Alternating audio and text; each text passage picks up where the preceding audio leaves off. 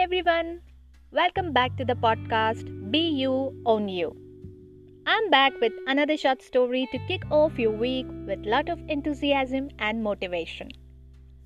Today I'm to tell you a story of four friends. The four smart students and their professor. So let's start. This story is about four college friends who were partying till late one night and so didn't study for their test, which was scheduled in the college for the next day. In the morning, before reaching to the class, they thought of a plan. They made themselves look dirty with dirt and grease. Then they went to the professor and with a sad face said, Sir, we'd gone out to a wedding last night and on our way back the tire of our car got bursted and so we had to push the car all the way back. And hence we are in no condition to give today's test. The professor thought for a minute and then said fine.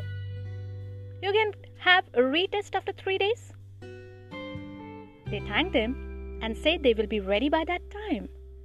Deep down in their minds, they were grinning ear to ear, for they succeeded in tricking the professor.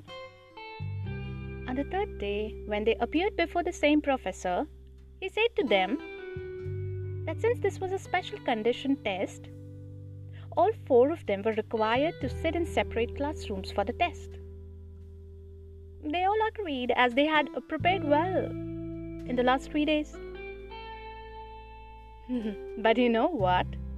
The test paper presented to each one of them consisted of only two questions with a total of 100 points. Question 1, which carried 1 point, was What's your name? And question 2, which carried 99 points, was an MCQ. A multiple choice question which stated Choose the correct option. Which tire of the car bursted? Option A front left. Option B front right. Option C back left. Option D back right.